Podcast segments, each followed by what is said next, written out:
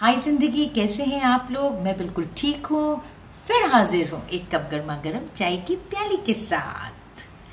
कितना अच्छा होता ना, अगर हम हार गए हैं, थक गए हैं, आगे बढ़ने की ताकत नहीं है, उस समय कोई धीरे से, आराम से आके हमारे कान में कहे, हमेशा जीतना ज़रूरी नहीं है।